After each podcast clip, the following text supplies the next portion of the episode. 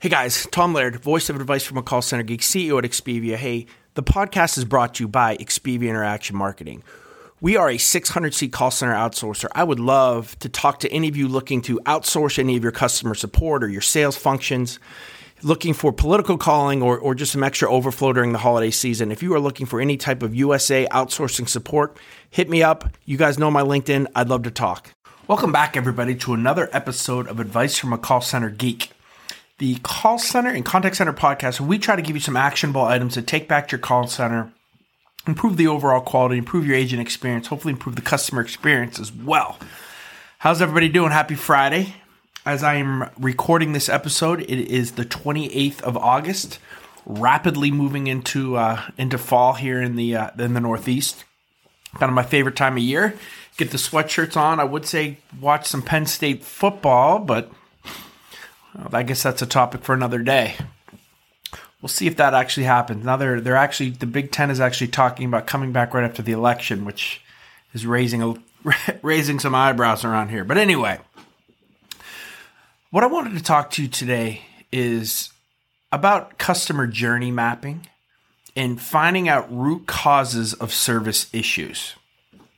Let me play a game here and, and see if, if some of you can relate to this.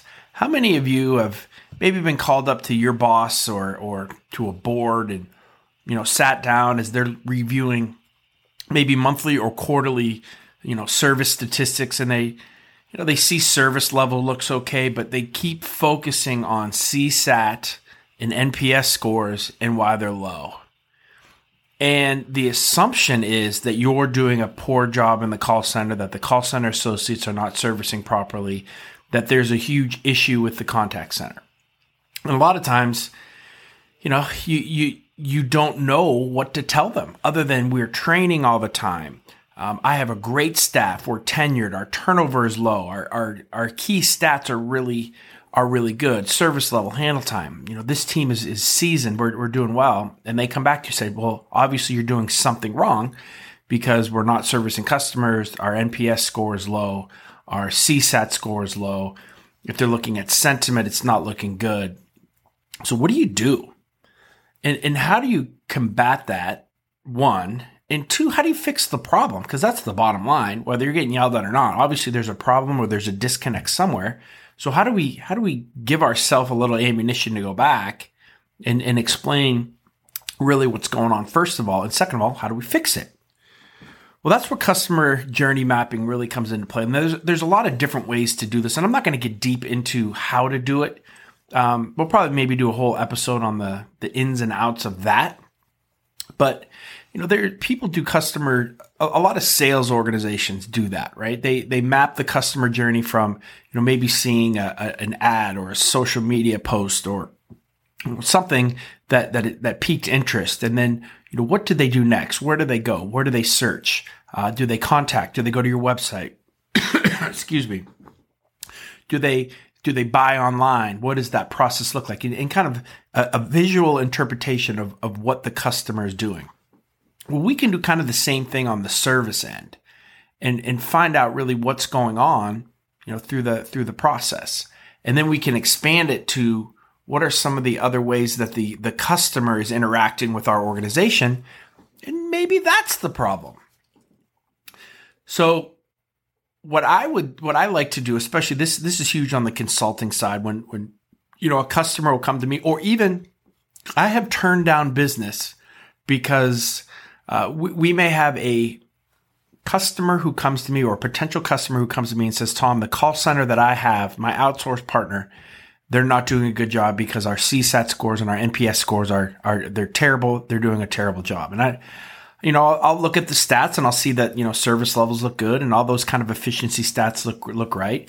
You know, we'll do some blind monitoring and, and I'll go back to them and say, Hey guys, listen, I would love your business, but this call center is doing a pretty good job. Um, I think you may have some issues elsewhere. And we can find that out one by, by doing some customer mapping, uh, some journey mapping. Another way that we can kind of use data is by looking at speech analytics and seeing if some of those issues that we may think on the customer journey are showing up in the calls as well. Because a lot of times, and I would say most of the time, they're going to correlate. And what I mean by this is, you know, if you have a problem with your product, right? Let's say you make a widget and the widget, every time it gets sent, you know, there's pieces of it missing. Um, there's issues with the packaging, uh, you know, whatever. Th- there's just problems with, with that piece of the pie. This customer is going to call into the customer service center. And a lot of times, no matter what we say as customer service professionals to try to get them, you know, kind of amped down and, and try to solve their problem, right? They're still not going to be happy because the experience wasn't good for what they actually wanted, which was to buy that certain product and then go about their day. And now they got to make this extra phone call. They got to spend this extra time doing this. And those are what shows up on NPS and CSAT scores, right? More than if the rep was rude on the, on the call or if the rep was super nice on the call.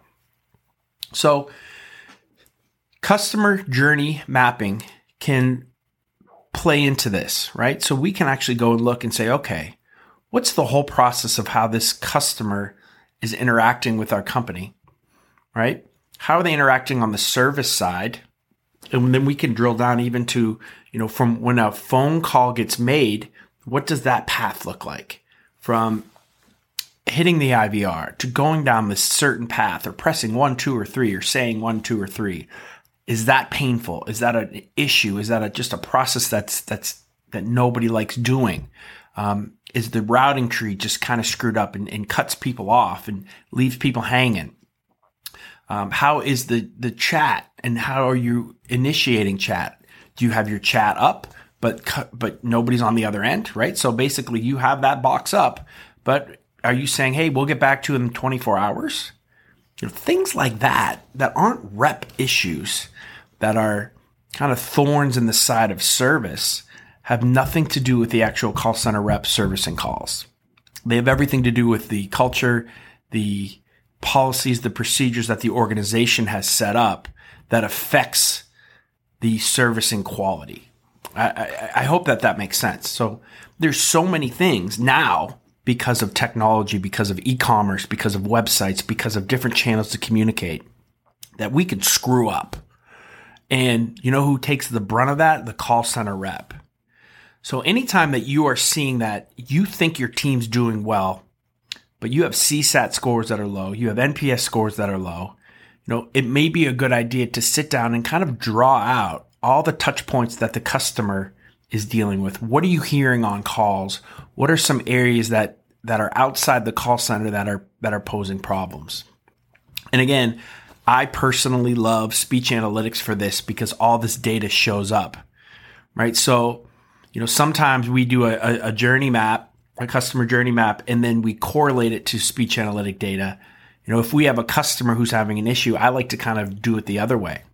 And I'm going to come to them and say, Hey, listen, we have, we have a bunch of, of, of keywords that are negative keywords on self-service model, website, um, we've drilled down to website and we found out that it's uh, this. There's a specific form that is a sales form that's not populating, or it's slow. It's delaying the the, the interaction, and really drill down into those things, and then we can kind of journey map it and find out maybe other areas that that are posing problems to customers that are not the the customer service center's fault.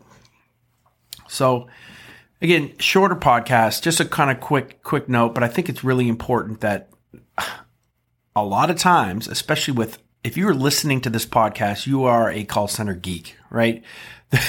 you're not listening this to because it's it's just like the funnest, most enjoyable thing ever. Hopefully you're getting information because you want that information to improve your center and that's kind of the rush that you're getting out of this, not actually hearing my voice, you know, just, just kind of, you know, drone on about customer service and call center topics.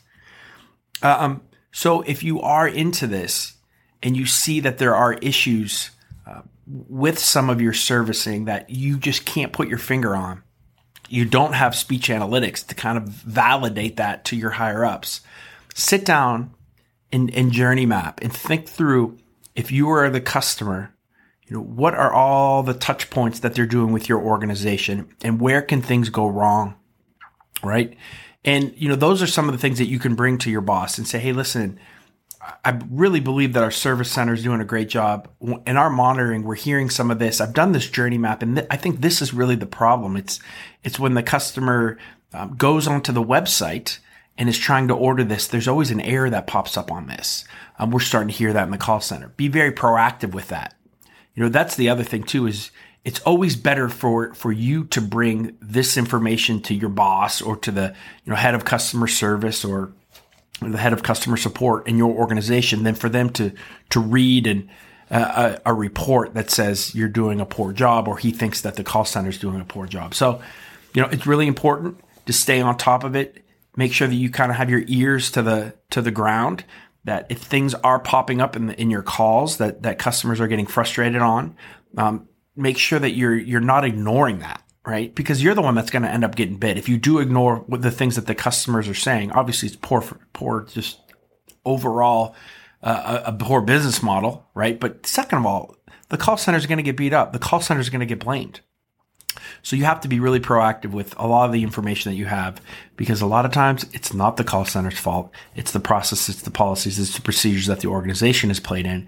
But it's not good enough to say that. You got to really figure out or your team needs to figure out you know, at what piece of the pie is, is, something broken. So again, that's, that's been kind of resonating in my mind for, for a while. You know, we, we get this a lot with, um, with our, our call center clients, right? So if we have a client that, you know, comes to us and they're having issues, um, they move their program over to Expivia and we're still having lower customer sentiment scores uh, I'm super proactive then at looking and finding out what is the root cause of that issue. Because if I don't do it and these reports go out, it's going to look like we're just servicing poorly when we're not. So, you know, again, that's a, it's a, it's good for the customer.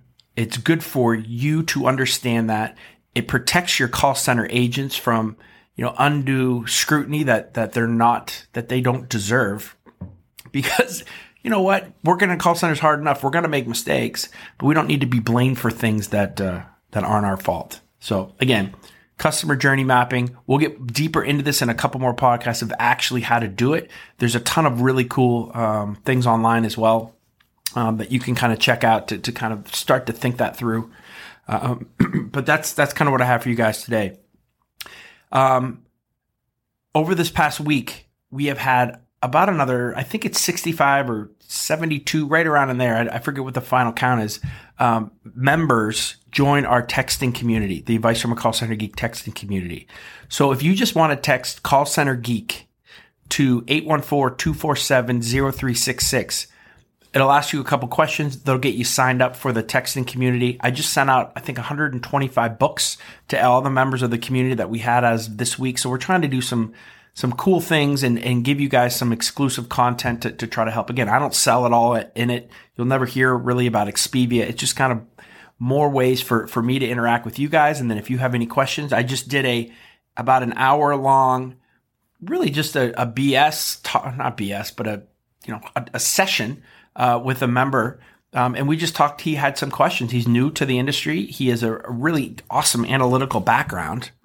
Um, so really good with the numbers, but then you know, it's now it's just correlating some of the call center concepts with that. So, you know, we kind of talked and hopefully I can help him through that. So if any of you guys want to just kind of literally have just a, we can set up a, a Zoom call and, and, and, have a quick talk. And um, hopefully if there's any specific questions or if you're new, you've done this with multiple uh, listeners and, and, subscribers. So again, thanks guys. I hope you have a, a great weekend. If you are uh, listening to this the day that I'm uh, posting it here on Friday, um, but if not, I will talk to all you guys next week.